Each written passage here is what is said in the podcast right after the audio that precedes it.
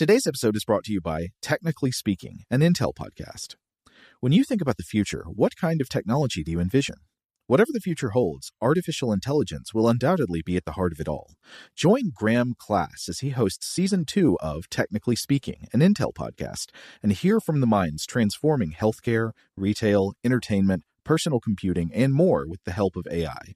Tune in every other Tuesday and explore the latest technology that's changing our world today and creating a more accessible tomorrow. Listen to Technically Speaking, an Intel podcast on the iHeartRadio app, Apple Podcasts, or wherever you get your podcasts. Today's episode is brought to you by Visible. The future of wireless is here, and it's transparent. Switch to Visible, the wireless company that makes wireless visible. Get a one line plan with unlimited 5G data powered by Verizon, just $25 a month, every month, taxes and fees included. No hidden fees, no surprises, no, really. What are you waiting for? Get with the times and switch to Visible at visible.com. Monthly rate on the Visible plan for data management practices and additional terms, visit visible.com. Okay, picture this. It's Friday afternoon when a thought hits you. I can spend another weekend doing the same old whatever, or I can hop into my all new Hyundai Santa Fe and hit the road. With available HTRAC, all wheel drive, and three row seating, my whole family can head deep into the wild. Conquer the weekend in the all new Hyundai Santa Fe. Visit HyundaiUSA.com or call 562 for more details. Hyundai, there's joy in every journey. Top Thrill 2 is like no other course. Two 420-foot vertical speedways, three launches. All right, let's talk strategy. Copy that, driver. Go for maximum acceleration off the start. Roger that. You've got a short straightaway to push from 0 to 74 on the first vertical speedway. And what about the rollback? Rollback will set you up for an explosive reverse climb 420 feet in the sky so you reach zero G's in total weightlessness. 420 feet of straight up speed. Let's get it. Top Thrill 2, the world's tallest and fastest triple launch strata coaster. Get your tickets at cedarpoint.com. Welcome to Stuff to Blow Your Mind from HowStuffWorks.com. Hey, welcome to Stuff to Blow Your Mind. My name is Robert Lamb, And I'm Julie Douglas. and uh, this episode is titled Stendhal Syndrome: Kicked in the Brain by Art. Which I should I should point out that I uh, I like I think a lot of people first heard the term Stendhal syndrome in reference to the Dario Argento Italian horror film by the same name, which. Uh, I'm not recommending anybody see because uh, when it when it comes to Dario Argento's work, generally you're you're best just watching Suspiria maybe and then calling it a day because it's just kind of similar patterns uh, from there on out. But uh, Stendhal Syndrome, the the movie, uh, is a movie about like most of his films about uh, you know a killer who likes to kill women. And uh, the woman in the scenario is played by Dario Argento's uh, daughter, Asia Argento. And uh, there's like one interesting scene where she stares into a painting, gets uh, dizzy, falls, and feels herself falling through the painting into the water, and then she makes out with an animatronic fish. Which Sounds about right. yeah, which is which is a pretty great scene because it's it's like a it's such an animatronic fish, you know. Like if you saw it in the water, even if you weren't making out with it, you would be like, "That's totally not a real fish. That's animatronic." Mm-hmm. Uh, but it's it's one of the best cross species, um, you know, make out scenes in Italian cinema. You know, I'm jumping ahead a little bit, but the the woman who who actually named uh, the syndrome Stendhal syndrome has commented on that film before and said that the uh, some of the, the ways in which she reacted to this painting that she's wa- uh, that she's looking at is actually pretty faithful Oh, okay. to to the syndrome. Well, there you go. The one scene in the in the movie that's interesting uh, is is actually maybe not that far removed from what we're going to talk about today. But now I'm starting to think about a bunch of tourists in, in Florence, Italy, like thinking that they're making out with fishes. Yeah, Fish, or, or say. asking which painting do I stare at to make me make out with a fish? Yeah, yeah, yeah. Yeah. The syndrome is, of course, named for the author Stendhal, um, who's what was his real name? Uh, Henri Marie Beyle, I believe. Yeah, yeah, died 1842, uh, and wrote uh, the classic novel Scarlet and Black, uh, which I really don't remember much about at all now, but I know I read it in college, and I was really impressed at how good it actually was. Because a lot of times you end up reading like 19th century literature, you know, translated French novel. Your you know your expectations are not necessarily that high, uh, but it, but I remember it being a very engaging book. Uh, just maybe not all that memorable uh, now. Uh, but uh, when Stendhal wasn't writing books, he was traveling. Right. And writing about those travels. And uh, when he was writing about his uh, visit to Florence, uh, he uh, mentioned having this episode really while staring at a particular uh, painting. He described fierce palpitations of the heart. This feeling that the wellspring of life has dried up inside him, and uh, he and he walked in fear of falling to the ground. So he's having this intense kind of psychosomatic episode just from looking at this painting. Right. Like, uh, like he's, and it's such a, an amazing idea. You can't help but, but fall in love with it. The idea that you could stare at a painting and you would be, it would so impress you, or it would have this Overwhelm It would just overwhelm you, uh, like not only mentally but actually physically. Well, yeah, and uh, you know, I can say for myself that I've looked at paintings before and, and felt a little bit emotional, but I certainly have never, you know, become weak-kneed or made out with fish. I mean, I, I'm pretty much in the, the same boat. There, there have been uh, times when I've encountered art, and it has really, I mean, it's really been a moment where you're you're, you're blown away, and you're just staring into it, and uh, and those moments really are cemented in your memory. I've mentioned like seeing uh, Irving Norman, uh, his work in San Francisco before, and that, like, that was a moment. Uh, when I got to see some of Salvador Dali's larger pieces when they were in, Atla- in Atlanta, uh, some of those were mind blowing uh, because I'd seen the pieces before, but never on that scale. And there's something about seeing art in the museum and seeing it physically that can uh, really mess with you. You know, uh, like likewise, of course, Cyclorama here in Atlanta. When you first when you walk into Cyclorama, That's a joke, by the way. uh, yeah, it's a Civil War painting. and diorama, it's both. It's a, yes, I and it's should- and it's a circular painting, Uh-huh. so it has no end. It's infinity. Yes, it's uh, it is a painting and it is a diorama. Yeah. I will say that much. Um, but you know, we talked about your brain on art before, and we talked about metaphor, and we talked about how, why brain messes with your brain, uh, why brain messes with your brain, art messes with your brain so much, because uh, we are seeing these metaphors in action, and they're encouraging us to see the world in a new way. And all of a sudden, you have unrelated objects um, directly compared, and that somehow gives birth to a new idea or a feeling. And someone who was- was a master at this was Picasso.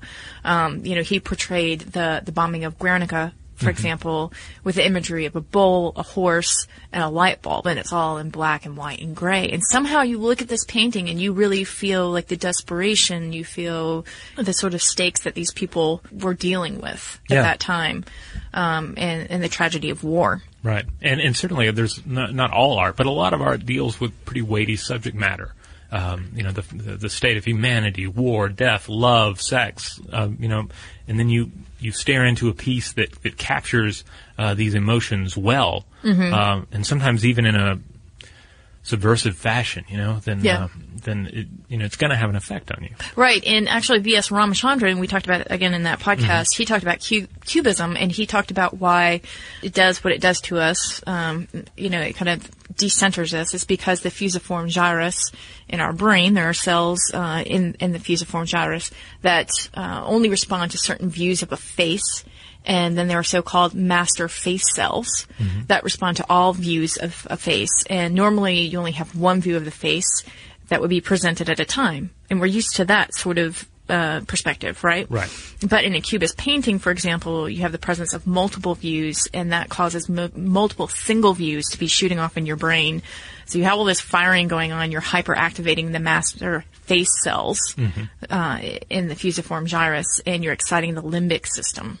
So they're they're definitely. I mean, it's not just that something is beautiful or grotesque to such a degree that you're taken by. I mean, your brain is actually firing as as it's looking at this image, and so it would make sense that it's not just Stendhal that that who would have this um, this sort of episodic experience, but um, but but other tourists actually. And other tourists do experience this. I mean, that's the Yeah. thing. It's like Stendhal syndrome is not just this interesting story from one author's life, but it happens time and time again. Right. And uh, it leads some scientists to ask, what's up with this? Now, not a lot of scientists, and that's one thing that's important to, to note here, because ultimately, Stendhal syndrome is not uh, a public menace.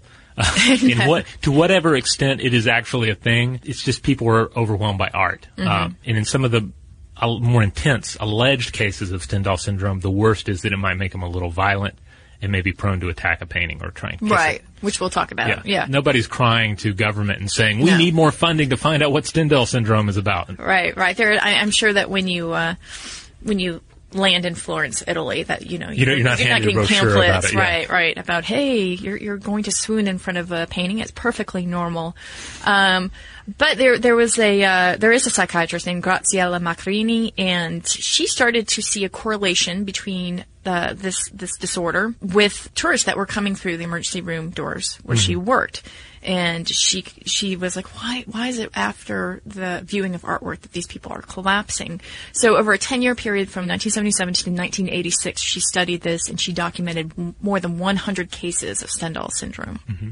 And what she says is that when you encounter the cultural riches of a famous Italian city, uh, you know, like Florence, and you're looking at Michelangelo's David, that statue, which is, you know, so iconic, um, and you are tired and you're hot, uh, some tourists could actually experience giddiness, confusion, breathlessness, panic attacks, and then faint to the floor. Okay. Right, these effects can last for minutes to days.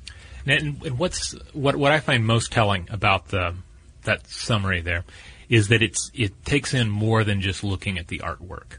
It's not just because uh, like to take a piece that I've always found really impressive. Um, Rembrandt's philosopher in, Medi- in meditation, not in, not philosopher in medication. That's a different uh, piece altogether.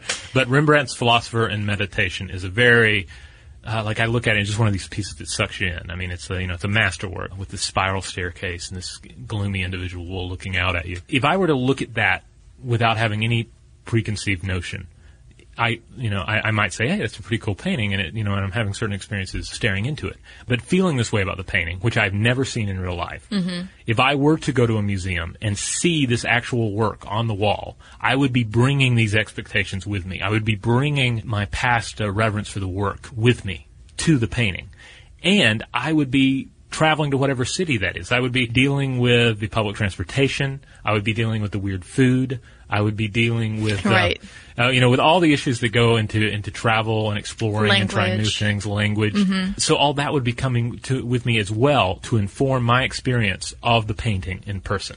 Well, and you and I have talked about this before in terms of memory and place. Right. Uh, like, you know, your example to me before has been like you visit a new city, you get off the subway and you emerge from the depths of, of the station and you don't know where you are. Right. And your And brain, your the- hippocampus is like, Yeah. whoa, trying to map this out. Yeah, because the, the, the rat-like hindbrain is kicking in and saying, "Where are we? Where are the saber-toothed tigers? Right. And and am I go- about to be eaten?" So I mean, it's like a survival instinct kicks in because you don't know exactly where you are in Yeah. the spatial world. Yeah. Okay, so imagine that, right? Your hippocampus is, is already overtaxed. and there's new stimuli all around you. And of Um, yeah. course, we need new stimuli to, to, to focus. But when you go to a, a foreign city, especially a drastically foreign city, Mm-hmm. like when I think back to when my wife and I went to Thailand, like everything was different. Everything was new. We'd never traveled in East Asia before, and it was intense because it's, Mm-hmm. it's like everything from the language to the temperature to the intensity of the food. You know, it's like it's all it's all amazing and different, and uh, and, and your brain spends all this energy just computing it. Right. And so imagine that. Like imagine if you turn around and you look at this incredibly moving piece of art and your hippocampus is already taxed and now it's not only just dealing with, uh, you know, spatial awareness, um, but memory, past memories, you know, because you, and your amygdala is also working up some emotions here, right? Right. So all of these things could come sort of whooshing in. So you can imagine how Stendhal syndrome works in these, you know, I hate to say it, this sort of perfect storm or cocktail Yeah. of a situation uh, that that would lend itself to this um, overreaction to a piece of work. Consequently, too, uh, it is Caravaggio's painting of Bacchus and the concentric circles of a Duomo cupola, uh, cupola, as well as the as the statue of David that seem to be the breaking point um, in these documented cases of Stendhal syndrome. And I mean, David especially is such an iconic piece. Yeah. And I think there, I mean, there, you're bringing in all these expectations, and then you're seeing it for real, and uh, yeah, I mean, you can you you can see how a physical reaction might be possible, especially if you've been walking around all day, and and dealing with an entirely new environment. Well, and sculpture is such an interesting thing too because the the thing when I I should say this uh, when I when I look at sculpture, I'm always amazed at the amount of detail that someone has wrung out of a rock, you know, a piece of, of a rock here.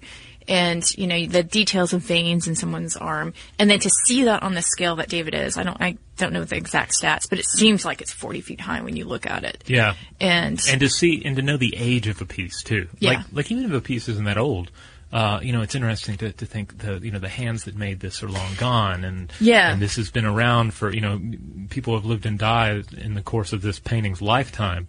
Or this sculpture's lifetime, and, and you think of uh, in, in the older pieces, you think of like regimes that have risen and fallen, uh, you know, countries that have that have vanished from the earth in the life uh, cycle of, of this piece. Well, and to um, uh, you know to imagine the the humanity expressed in this piece that was conceived of by this human is just it can be overwhelming. Yeah.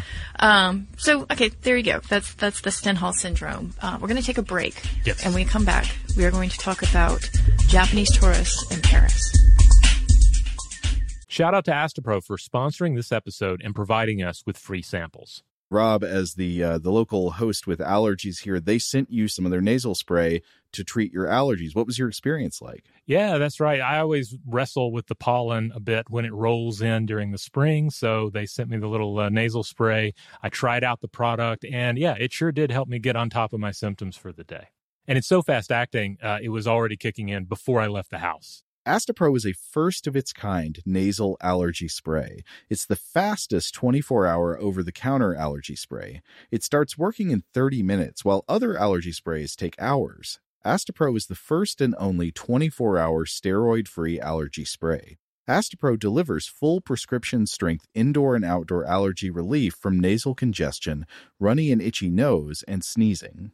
Get fast acting nasal allergy symptom relief with Astepro. Go to asteproallergy.com for a discount so you can get Astepro and go today. A S T E P R O allergy.com. Astepro and go.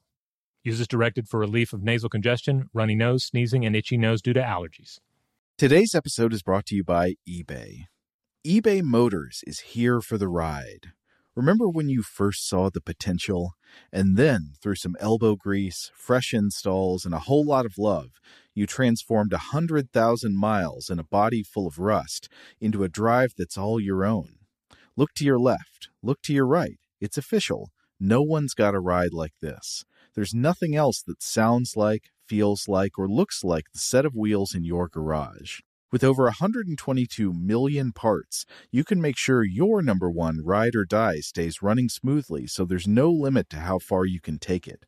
Brake kits, turbochargers, engines, exhaust kits, roof racks, LED headlights, bumpers, whatever your baby needs, eBay Motors has it. And with eBay Guaranteed Fit, it's guaranteed to fit your ride the first time, every time, or your money back. Plus, at these prices, well, you're burning rubber, not cash. Keep your ride or die alive at ebaymotors.com. Eligible items only, exclusions apply. Today I'm going to give you some straightforward advice on how to deal with naughty kids. How about instead of timeouts, time ins? Time for you to start paying some bills. I'm JB Smoove, and that was a full episode of my new podcast, Straightforward, inspired by guaranteed straightforward pricing from AT&T Fiber. Get what you want without the complicated. AT&T Fiber, live like a gigillionaire. Available wherever you get your podcast. Limited availability in select areas. Visit AT&T.com slash hypergig for details. Top Thrill 2 is like no other course. Two 420 foot vertical speedways, three launches. All right, let's talk strategy. Copy that, driver. Go for maximum acceleration off the start. Roger that. You've got a short straightaway to push from 0 to 74 on the first vertical speedway. And what about the rollback? Rollback will set you up for an explosive reverse climb 420 feet in the sky so you reach 0 G's and total weightlessness. 420 feet of straight up speed. Let's get it. Top Thrill 2, the world's tallest and fastest triple launch strata coaster. Get your tickets at cedarpoint.com. All right, we're back. We're going to discuss some uh, similar syndromes that I think ultimately illuminate the same thing as Stendhal. These, as you say, uh, Voyager syndromes. For instance, there's one, uh, this Jerusalem syndrome, that has to do with individuals who've traveled from all over the world to see the holy sites in Jerusalem. And, and again, you're bringing all this history with you. You're bringing, in, in, in many cases, uh, at least a, a certain degree of, uh, of religious uh, thought and religious fascination. Yeah. I mean, your spirituality is tied up in these locations, and then you're standing there. Like, or one day you're reading about these locations in the Bible, you know, and they're to a certain extent they're unreal, and then you're seeing them in real life. And uh, and you know what effect does that have on somebody? In some cases, apparently they, they get a little faint. They they overreact a little. Well, yeah, it's the story crossed with the crush of history, right? Right. Yeah. Like I feel, uh, I feel maybe like I get something similar when I when I'm in New York. Uh, the, the few times I've, I've actually been to New York City, you know, this is an unreal city to a certain extent. For most of my life, I had never seen it, and I'd only seen it in movies, and I'd read about it in books, and it seemed like it's like this story. To a certain extent, kind of a storybook land. You know, you can't, you can't, you, you imagine it, you see it in, in fiction, and then you're there, and then you have to sort of process your um, presence in something that was previously imaginary. Yeah, I know. I, I can't be in the Bowery without thinking about Bill the Butcher Yeah. waxing his giant, mustache. yeah. although that was fictional. Gangs of, the, of New York. But yeah, I mean, there's there's a, a lot, by the way, of expectations that people bring with them when they travel, which is particularly interesting for something called the Paris syndrome. Yes. And what's great about this is it- it's kind of the opposite of Jerusalem and uh, Stendhal syndrome. Well, it's not really the opposite. It's kind of the flip side of the same coin. Yeah, yeah, definitely the dark side. Uh, each year, about a dozen Japanese tourists are treated for Paris syndrome while visiting the City of Lights. Symptoms are acute delusions, hallucinations, dizziness, sweating, and feelings of persecution. okay. Um, a handful of patients have had to be flown back to their country under medical supervision. And um, according to Youssef Mahmoudia, a psychologist at the Hotel-Dieu Hospital, a third of patients get better immediately, a third suffer relapses, and the rest have psychoses. And some people just never want to travel again. It was first documented in the psychiatric journal Nervure in 2004. And just to give people, uh, you know, an idea of, of what we're talking about, in 2006, two Japanese women suffering from Paris syndrome believed their hotel room was being bugged, and there was a plot against them. Uh, previous cases include a uh, a man convinced he was the French Sun King, Louis XIV, and a woman who believed she was being attacked with microwaves. So, it, yeah, I mean that's uh, that's a little stressful. It's sort of obvious why this might happen. Well, yeah. I mean, I I've never been to France, uh, but uh, I mean, I, I like a lot of people like a number of French things. I mean, the the history is, is fabulous. Some like some of my some of my favorite uh, authors are French. Uh, Alain Robbe-Grillet, for instance, uh, Frenchman. There's some great DJs, and and, and again, the food is is uh, you know, above reproach. But France does have kind of a reputation. Or has in the, the past. I think they've made efforts to to uh, to fix it in recent years, but it has kind of a reputation of of, of being kind of snotty to uh, tourists. Oh yeah, yeah. I mean, I do think that that the French have gotten a bad rap for for um, their attitudes toward tourists because I think on on the whole, it's not that bad. I mean, I have Right. been I yelled mean, at before. I have to say, Yeah. um, and I have had to apologize profusely uh, for being a vegetarian and committing several phrases of apology uh, to memory in French. Um, but if you're a sensitive soul, you can see, and it, not only just sensitive soul, but if you're someone who comes from a culture that is distinctly different, where customer is always king, where um, you know it's a, a rigidly formal culture that um, is very concerned with manners. And on top of that, you have this romanticized version of the city that you're about to visit. All those things come tumbling down when reality, you know, sort of, you know, the rubber of reality hits the road. yeah. Uh, you might feel exceedingly overwhelmed. You might start to think that someone's plotting against you. Right. The the streets of Tokyo and the streets of Paris, each of those definitely brings uh, uh, very different uh, ideas and feelings to mind. You know, um, and and so if you're you're magically traveling from one to the other, you're gonna it's gonna be quite a shock. Well, and language barrier too, right? Like, I mean, uh, I think that it's probably easier if you're if you speak English and you go to France, and um, because most people are going to have you know at least some um, phrases of English that they know, Right. Uh, but not necessarily Japanese, right? That's going to be a little bit more obscure uh, for someone who lives in in France. So yeah, that's a lot to contend with, Yeah. especially if you have this like. Uh, idealized notion that France is just like one big black and white picture. Um, you know, I'm thinking of like Francois Truffaut's uh, Breathless, Mm-hmm. um, or even the what was the Amelie? Yeah, Amelie, Yeah, yeah. I mean that's a beautiful picture. Yeah. That is your only uh, exposure to to Paris, then you're probably going to think that someone's going to present you with a baguette and Yeah, and some some beautiful smiling brunette's gonna come up to you and uh, help you across the help street. you across the street. Yeah, Yeah. and you'll go on magical little scavenger hunts around the, the city, but it's not, not Yeah, quite that way. yeah. And it's it's also important to note in all of this, uh, with all these uh, these syndromes, that uh, if you are traveling and you have pre-existing psychological conditions, even if it's something mild, uh, there's nothing like the stresses of travel to uh, aggravate those conditions. Especially uh, with Jerusalem syndrome. Yeah. Um, because in those cases, the hallucinations can be quite intense, from Mm-hmm. what I understand. But here's here's a okay. So uh, here's here's another syndrome, and we were kind of laughing about this earlier. We don't necessarily take this one uh, too terribly oh yes, uh, serious. Rubin syndrome. Yes, this is named for Peter Paul Rubens, uh, the, uh, um, another one of the uh, the old masters, and uh, he, he's known for such works as uh, well. There's the Three Graces, 1635, and this is like three uh, voluptuous nudes, sort of dancing in the forest. The Judgment of Paris, which also is pretty pretty nude. Uh, the Fall of Man, uh, Adam and Eve, reasonably nude, and the Elevation of the Cross. Um, it's Jesus, so it's partial nudity. Okay, so you're getting the theme here. Yeah, there's a lot of flesh in uh, in Peter Paul Rubens' work, and Right. and it's and it's presented magnificently. I mean, he he was he was one of the, he's one of the old masters. He he knew his craft, and uh, so you're drawn into the just the, the sheer artistry of the work. But then there are also naked people in it. Right, there's there's Yeah. a lot of carnal stuff going on.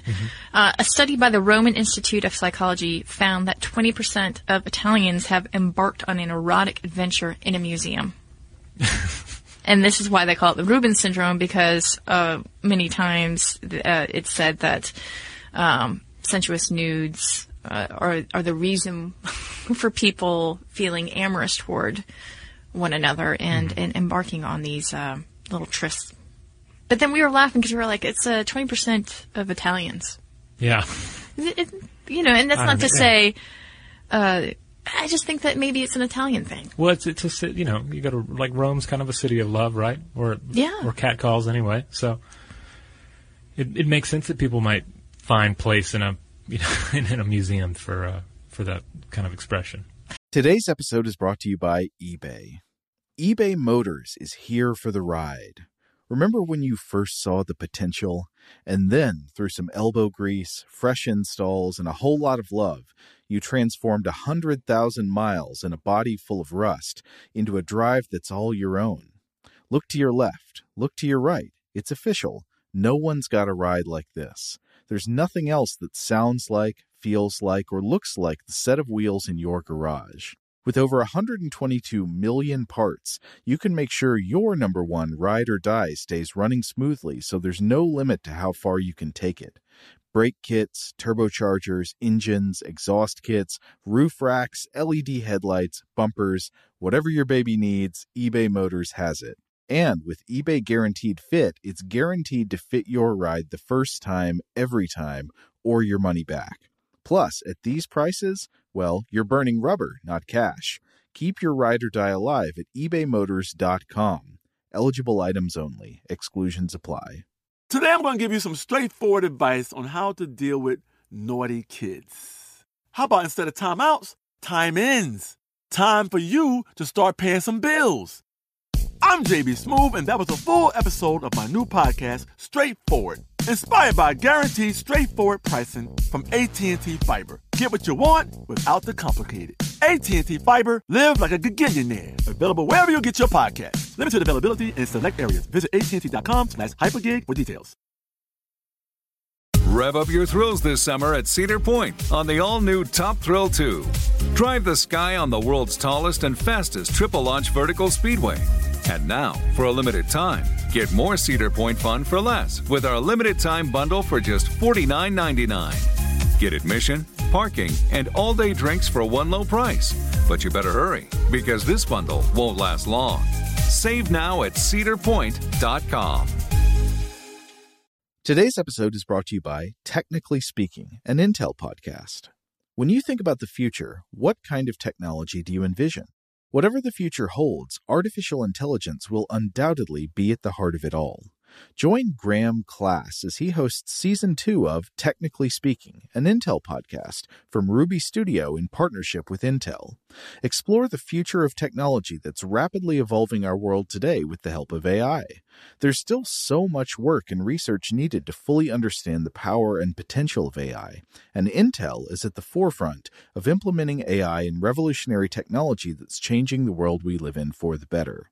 In each episode, Graham interviews the minds transforming medicine and healthcare, retail, entertainment, personal computing, and more while pioneering new uses for AI in these spaces. Tune in every other Tuesday and explore the latest technology that's changing our world today and creating a more accessible tomorrow.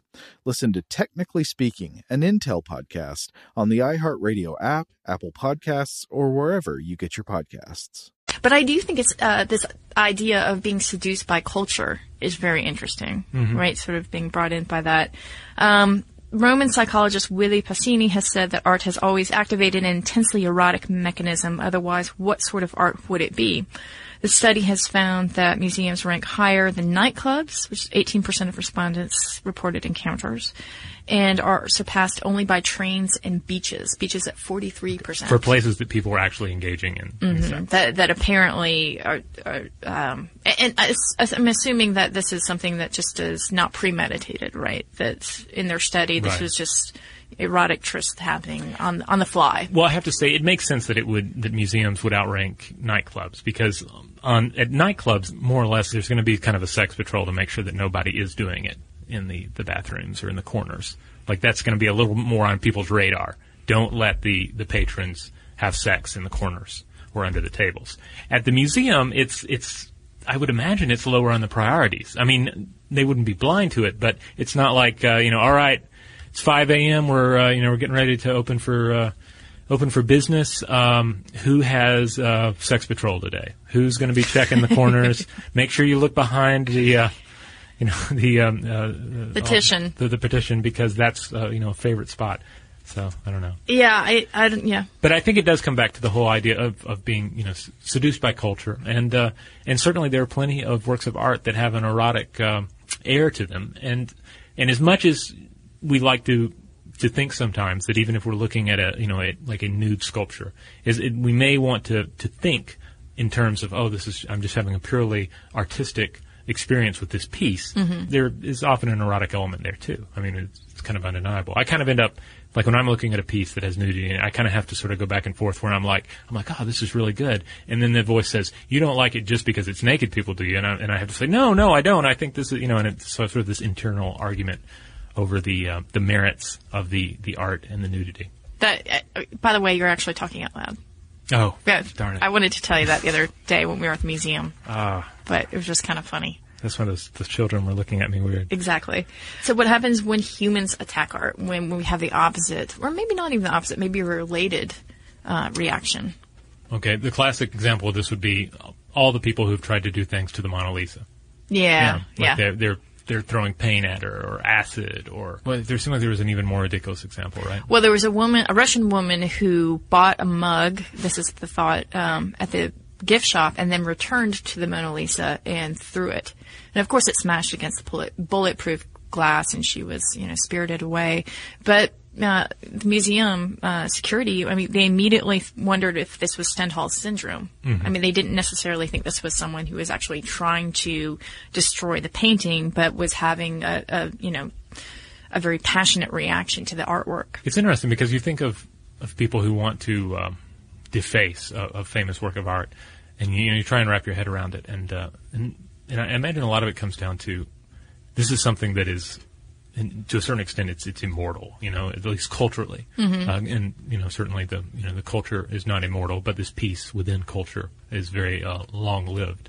And if we are to, if we hurt this thing, if we we put our mark on it, then uh, to some extent we are immortal, or at, at the very least we're we're envious of its own immortality, and we're able to uh, you know bust it down a little. Well, and also you're immediately connected to it forever, right? Right. Which is, I guess, you know, from a fame point of view. Yeah. Uh, Kind of like the people, you know, they're always the, the people who want to touch the painting. Yeah. Or at least they get way too close to it, and, they, and, and if you're lucky, there will be a guard there to tell them not to. But uh, but certainly children want to touch paintings, and I feel like like maybe even though we inevitably grow out of that that, and we we learn that no, you do not touch the paintings in a museum. There, there's still that little kid in us that wants to touch it, and by touching it, become a part of it. Well, on a related note too, if you've ever seen a nude bronze sculpture, sculpture of a woman, Uh-huh. you should take a look at the breast area because it doesn't quite have the same patina as the rest of the body. You can Huh. see that people have been groping her.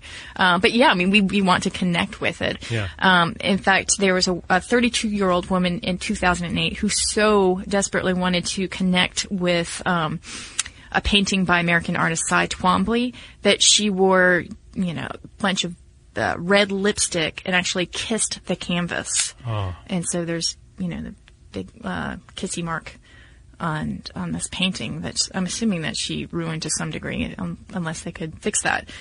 But this was in uh, Avignon, and there was a big, large red smudge, and she was sentenced sentenced to community work Huh. for her transgression. There you go. Yeah. So, but this, you know, there are a bunch of other examples of people attacking sculptures with a hammer, like a mild-mannered, you know, math professor who was reportedly like this great family man who just one day showed up at the Louvre and With a hammer. With a hammer. Like, that he did not buy in the gift shop, I'm assuming. Yeah. no, premeditated for sure. Well, I mean, the bottom line, art. It, it, it when it's great, it messes with you, and uh, who knows what's going to happen, right? But That's that's, that's one of the reasons we love art. I mean, and and again, it's why the idea of Stendhal syndrome is so. Um, we we really want it to happen to us almost because you want to be that moved by art. You know, the the idea that it, it completely overwhelms you, even physically, is. Uh, is, is something romantic about that. You do, you do, but mostly you want to be overwhelmed and then compartmentalize it, and then go have a nice glass of wine. Exactly. You know, and enjoy your nice vacation. overpriced glass of wine at the museum uh, cafe. Yeah. All right. Well, let's uh, call over the robot and see what uh, Arnie has for us today. All right. Uh, here's one from a listener by the name of Mike. Mike ri- writes him and says, "Dear Robert, Julie, and producer." I want to say That's Jerry. Matt, by the yeah, way. Yeah, he says he Matt wants to say Jerry, but I'm not completely sure. It's Nope. not. It's not Jerry. Not right now. It's uh, it's Matt. Matt does a fabulous job. Yes, and he is also of stuff they don't want you to know. Yes. Yeah, Matt. Uh, that's the same Matt. So And coolest stuff on the planet, right? There's some sort of mewling sound, so I think that means yes. Okay. The multi-talented man. So uh, Mike writes in uh, to all of us and says, "Hello from NEPA. That's uh, northeastern Pennsylvania, or did they say NEPA? I don't know. This is new to me. NEPA. I'll go with it. Um, I've been listening to your awesome podcast for about a year now, and I and have listened to them all on my long drive to and from work. Your podcast on tidally locked worlds has finally given me a reason to write in.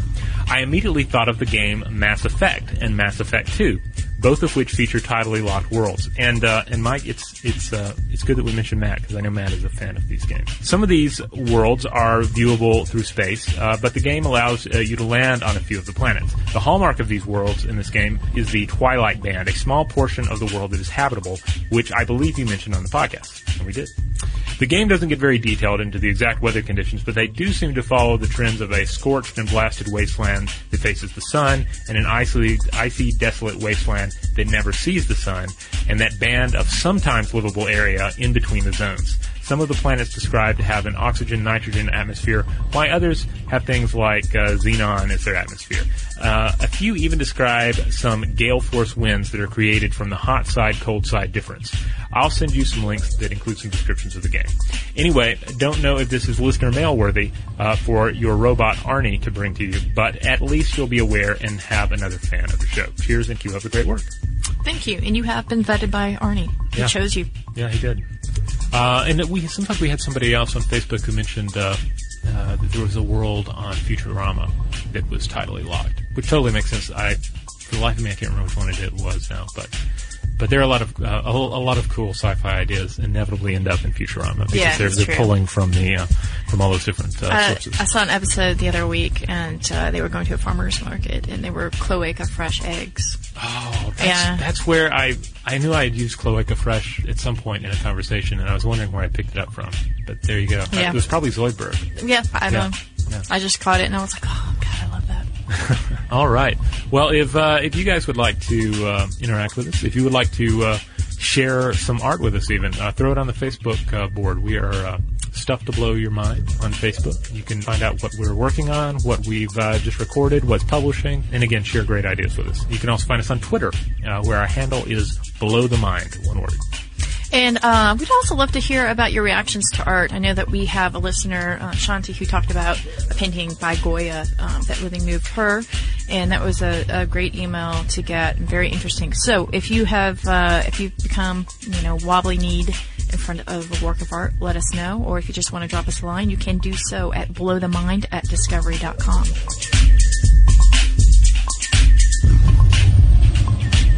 Be sure to check out our new video podcast, Stuff from the Future. Join HowStuffWorks staff as we explore the most promising and perplexing possibilities of tomorrow. Today's episode is brought to you by Visible. The future of wireless is here, and it's transparent. Switch to Visible, the wireless company that makes wireless visible. Get a one line plan with unlimited 5G data powered by Verizon, just $25 a month, every month, taxes and fees included. No hidden fees, no surprises, no, really. What are you waiting for? Get with the times and switch to Visible at visible.com. Monthly rate on the Visible plan for data management practices and additional terms, visit visible.com. Okay, picture this. It's Friday afternoon when a thought hits you. I can spend another weekend doing the same old whatever, or I can hop into my all new Hyundai Santa Fe and hit the road. With available HTRAC, all wheel drive, and three row seating, my whole family can head deep into the wild. Conquer the weekend in the all new Hyundai Santa Fe. Visit HyundaiUSA.com or call 562 for more details. Hyundai, there's joy in every journey. Top Thrill 2 is like no other course. Two 420-foot vertical speedways, three launches. All right, let's talk strategy. Copy that, driver. Go for maximum acceleration off the start. Roger that. You've got a short straightaway to push from 0 to 74 on the first vertical speedway. And what about the rollback? Rollback will set you up for an explosive reverse climb 420 feet in the sky so you reach 0 G's in total weightlessness. 420 feet of straight up speed. Let's get it. Top Thrill 2, the world's tallest and fastest triple launch strata coaster. Get your tickets at cedarpoint.com. Xfinity has free premium networks for everyone this month, no matter what kind of entertainment you love. Addicted to true crime? Catch killer cases and more spine-tingling shows on A&E Crime Central. Crave adventure? Explore Asian action movies on Hi-YAH. Searching for something extreme? Check out skating, snowboarding, and more on Fuel TV Plus, the global home of action sports. And find crowd-pleasing bops on iHeartRadio's Hit Nation playlist. There's new free shows and movies to love every week. Say free this week in your Xfinity voice remote.